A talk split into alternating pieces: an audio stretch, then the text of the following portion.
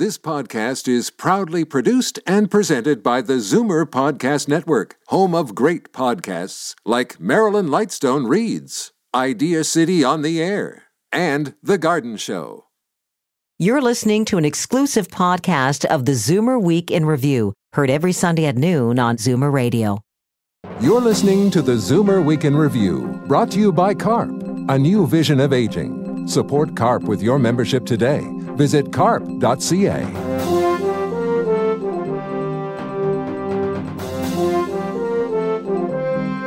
Good afternoon and welcome to the Zoomer Week in Review, all things Zoomer worldwide. I'm Libby Znaimer. Many Zoomers are now living off their investments, but did you know that under the current rules, financial advisors are not obliged to work in their clients' best interests? Maureen Jensen, the chair of the Ontario Securities Commission, wants that to change. We'll talk to her. And one of the oft heard voices around the Zoomerplex is leaving for La La Land. Zoomer Radio's VP of Programming, who listeners will know from the new Classical FM, John Van Driel, joins me in studio. But first, here are your Zoomer headlines from around the world. It's never too late to get moving. A new study says simple physical activity, mostly walking, helps high risk Zoomers stay mobile after disability inducing ailments, even if they've long been couch potatoes.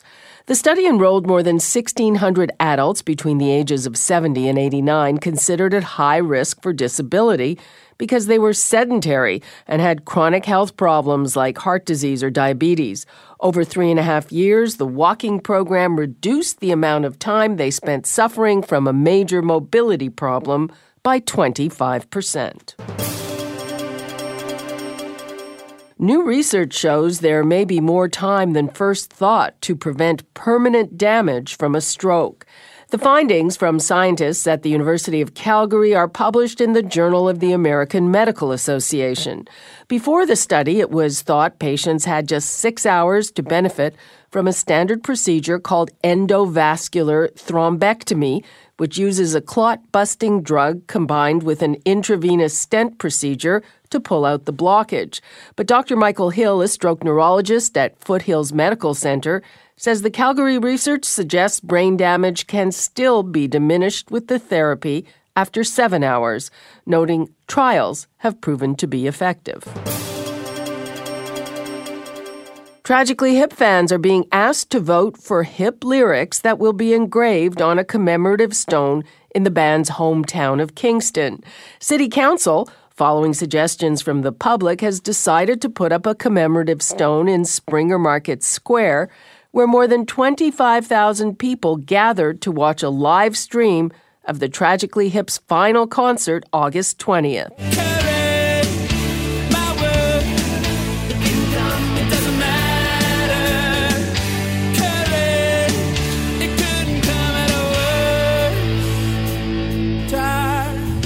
Officials consulted the band, and the lyric options range from Everybody was in it from miles around and we danced the sidewalk clean.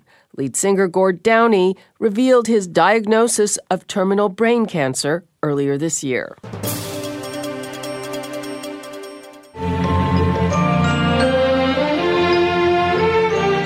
And Agnes Nixon, the creative force behind the popular TV soap operas One Life to Live and All My Children, has died.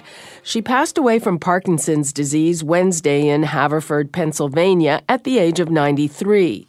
All My Children ran for 41 years before it was canceled by ABC in 2011.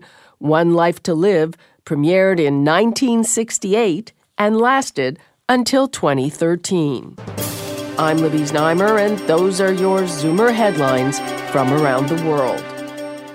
It's a fact that many of us now live off our investments, but did you know that your financial advisor doesn't have to do what is best for you? It's something the Ontario Securities Commission wants to change. And to talk about it with me is the OSC chair, Maureen Jensen. Well, you are undertaking some initiatives that are very important for our audience, especially our Zoomer audience. And one of them is around best interest policies. I think that when people, particularly older people, go to a financial advisor, they kind of assume that this person is acting in their best interest, but mm. that is not necessarily the case. No, it's not the case. Many advisors do operate in their client's best interest, but the rules actually say three things. They have to know the, the client they're selling to, they have to know the product they're selling, and they have to sell their client a suitable product. And so that is the standard. It's not acting in the best interest. It's selling you something suitable. And what does that difference kind of cover?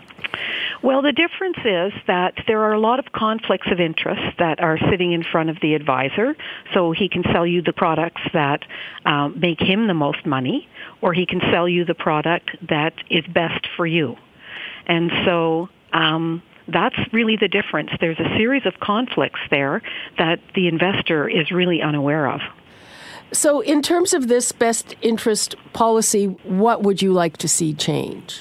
Well, we'd like to see the standard increased. We'd like to see a best interest standard put over the top to say whatever salesperson you're seeing, whatever advisor you're seeing, they need to do all of the suitability, know your client, know your product, but they need to balance every single one of their conflicts of interest in the favor of the client so and that the client has the best outcome. And how is the industry reacting to this idea? Well, some in the industry are saying, yes, the time has come to do this, but the vast majority are saying this is going to be too expensive, it's too difficult, and we should stay with the current standards. And we are really pushing hard through the CSA, that's the umbrella group where all the commissions across the country um, we have published a paper saying that we'd like to know what people's thoughts are on moving the standard up. When the argument is made that is too expensive, mm-hmm. does that just mean in foregone commissions or are they referring to something else? It's it's kind of hard to imagine somebody saying it's going to be too expensive for me to act in the best interest of the person who is trusting me with their money. Well, I, I, I agree with you completely. I think what they're saying is that they will have to have new compliance activities to make sure that their advisors are working in the best interests of their clients. But frankly, uh, the OSC and, and I personally believe that if someone is selling you products for your retirement, they should be selling you the best products for you. Okay, and then let's let's get to another and very much related issue with this, and that is embedded mutual fund fees or trailer fees. And mm-hmm. this, again, a lot of people aren't aware. That's right. We've heard in many of our consultations with investors, we've heard people say, my advisor's wonderful. Not only, you know, does he make time for me, but he, he does this without getting paid. They do get paid. And how? And so they get paid by having commissions embedded in the product. So when you buy the product and there's a MER, uh, management expense ratio uh, number in in that, it's often two percent or more. And there's also a trailer associated with this. And so that trailer is really a part of that fee gets paid to your advisor. That's how they make money. And just to explain what a trailer is, is that means that uh, on top of the the fee uh, that you see, there's mm-hmm. a certain percentage that the fund company pays to your advisor. That's right. Every year. Every year for as long as you're in the fund. You would like to see these trailer fees banned. Yes, we would. We'd like to see everything very, uh, very transparent. You know exactly what you pay, and that it's not built into the fund costs. The question that I have, though, this idea has been kicked around for a long time, mm-hmm. as long ago as 21 years ago by one of your predecessors, Gloria oh, yes. Stromberg. Why is it taking so long? Because nobody wants to, to do it. This is hard. This is changing business models. It's also going to be uh, a, an eye opener for clients. Clients are going to see not only what they were paying, but if we if we um, take these embedded fees out, they're going to have to pay a separate fee. And for someone who's never done that before, that's a big gulp. And so there's a lot of possible outcomes here that are going to change the way people do things, and we think we have to consult to get it right. We are affiliated with CARP, a new vision of mm-hmm. aging. Wanda Morris is on your advisory group. Mm-hmm. What can our listeners and her members do to advance these ideas? Talk to their advisors and tell them they want them to work in their best interest. That's so powerful. When your client says, I want you to do this, it means a lot. Okay. I think that says it all. Maureen Jensen, thank you so much for joining us. Thank you very much. Bye bye. Bye bye. That's Maureen Jensen, the chair of the Ontario Securities Commission. I'm Libby Znaimer, and this is the Zoomer Week in Review. When we come back, a bittersweet moment for us at the Zoomerplex this week as we said goodbye to one of our stalwarts who's off to Los Angeles. I sit down with Zoomer Radio's outgoing VP of Programming, John Van Driel, when we return. You're listening to the Zoomer Week in Review, brought to you by CARP, a new vision of aging. Support CARP with your membership today. Visit carp.ca. Welcome back to the Zoomer Week in Review. I'm Libby Znaimer. Well, he is the outgoing VP of Programming here at Zoomer Radio, and listeners of our sister station, the new Classical FM, will be familiar with his mellifluous voice. After 33 years at our radio stations, John Van Driel is pulling up stakes and moving to California. I sat down with him in studio. It's hard to believe it's been 33 years because, in a way, it's gone by so fast um, I always pinch myself through all those years thinking, I actually get paid to do something that I love. I get to listen to Bach, Beethoven, and Mozart. I get to work with a great team of people, uh, work with a great group of people in, in the arts community. Uh, so it's hard to leave all of that, you know, and and move on. But what I'm moving on to, a better weather, uh, and that B, for sure, and B it'll be a similar thing. It'll be like a segue it's it's almost like these 33 years were meant to, to help me move to the next position, which is going to Los Angeles and helping the radio stations there with their programming and helping them in terms of connecting with their community. So this all started. You went to work for one small station. Well, that's right. I started in the first day, August 22nd, 1983. First day in Cobourg and driving out there, it seemed like forever, and being thrown on the air. I was doing, um, I pre taped 10 to noon, as well as noon to, I think, 2 o'clock, and then did the afternoon drive. And I had no experience in radio, and they threw me on the air. Now, we were a small station in the sense that we had a small listenership, and they were willing to take the risk. But at the same time, it was the best experience you could get in terms of learning about radio. It was sink or swim. and, but I guess they knew that you uh, have that wonderful voice. Well, the voice, but I also, as before that, I worked at the classical record shop as a manager, so I knew I knew the recordings and I knew the material, but I was so rough and ugh, inexperienced on air. I, am glad I don't have air checks from that time. Moses bought the station in 2006 and open up a, a whole new opportunities in terms of concert music. We've done about close to 500 concerts. And that's really been a highlight for me, I think, professionally, is to be able to put on, produce a lot of these concerts with some of the best musicians from across the country and around the planet. Uh, some amazing stuff. I mean, you, you've seen and I, I remember a, a concert with fewer than 50 people with Lang Lang, who is one of the most amazing pianists on the planet, and, and you know, chatting with him and, and so many other concerts like that. Oh yeah, it was it's it's truly spectacular. And to be in a room, a small room with someone like Sondra Radvanovsky or Ben Heppner, and you suddenly understand the power these people have of of their voices. It's just amazing. Sondra Radvanovsky, incredible soprano, uh, who is American Canadian or? No, well, no, she's Canadian now. She's Canadian yeah, she, now. That's yeah, good. Yeah, she's that's married right. to a Canadian. You have a crush on her. of course. Who wouldn't? Oh my goodness. she's she's a she's a, a beautiful woman, uh, physically uh, as well as vocally, and uh, her personality is just wonderful. This company started with the classical music station, but two years after M- Moses acquired it, two years later, we brought in what is now Zoomer Radio. It's wonderful music. I love the music of that of, of that time, quite frankly. Give me a few of your favorite memories of this place. The first radio day, I guess, that we had here at the radio station shortly after Moses uh, took over was in September, and it was in 2007 on Classical, and we featured live concerts from 5 a.m. Yes, I remember. through to 1 a.m.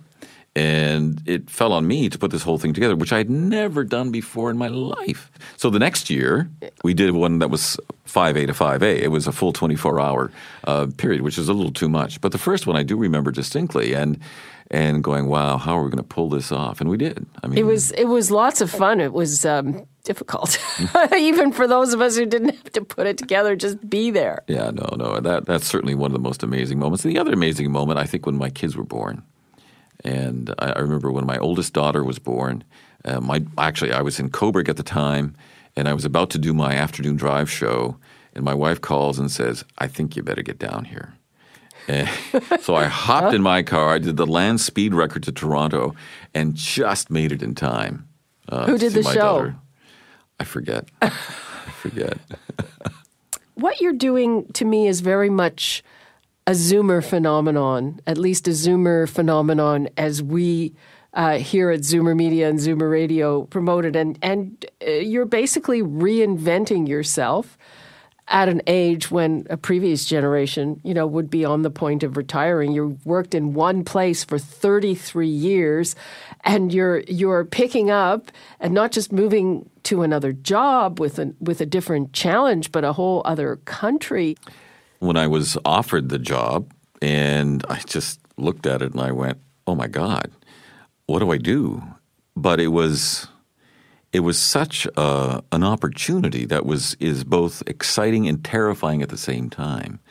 And I just figured, you know what? You've only got one kick at the can. You've only got so much racetrack left. Why not? Uh, this would be just so invigorating and exciting. What made you be up for it again at this stage?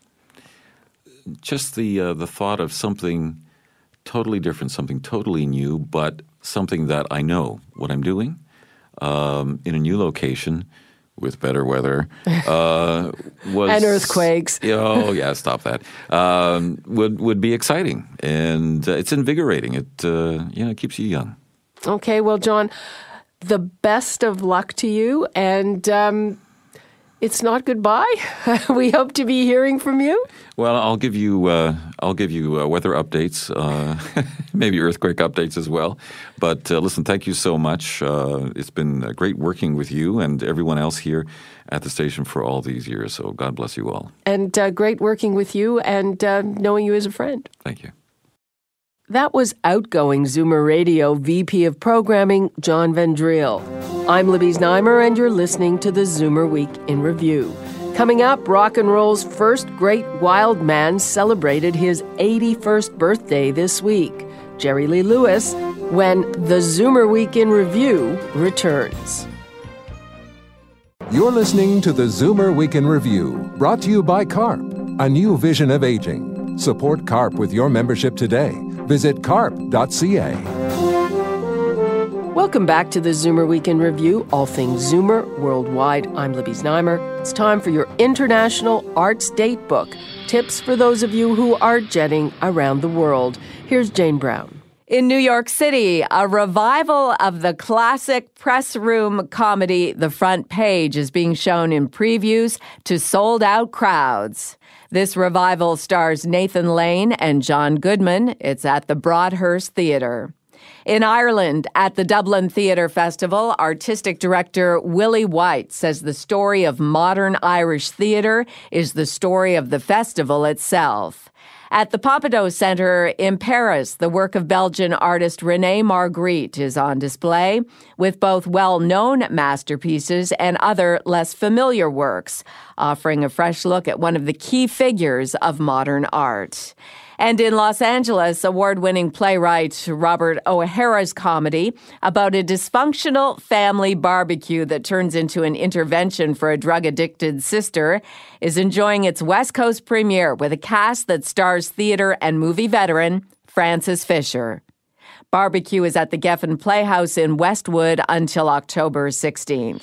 I'm Jane Brown, and that's the International Arts Datebook.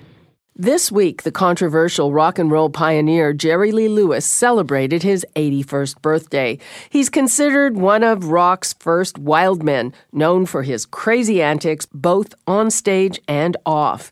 In 1958, he made international headlines when he married Myra Gale Brown, his first cousin once removed who was only 13 years old. It was one of rock and roll's first major scandals. Lewis was blacklisted from American radio and his music career came to a screeching halt. However, in the mid 1960s, he came back to popularity as he turned away from rock and roll and began singing country ballads. In 1986, the music industry seemed to completely forgive his past, and he was one of the first members inducted into the Rock and Roll Hall of Fame. In 1989, Dennis Quaid portrayed Jerry Lee Lewis in the film Great Balls of Fire and spawned an entirely new generation of fans. Right now, we'll hear the title track of that film and one of Jerry Lee Lewis's biggest hits. Here's Great Balls of Fire. Shake my nerves and you rattle my brain. Too much love drives a man insane. That was Jerry Lee Lewis with Great Balls of Fire. The controversial rock and roll pianist celebrated his 81st birthday this week. And that brings us to the end of another edition of the Zoomer Week in Review. I'm Libby Znaimer. Thanks for joining me today. Be sure to come back next week to stay up to date with all things Zoomer worldwide. You've been listening to the Zoomer Week in Review, produced by MZ Media Limited. Executive producer Moses Znaimer.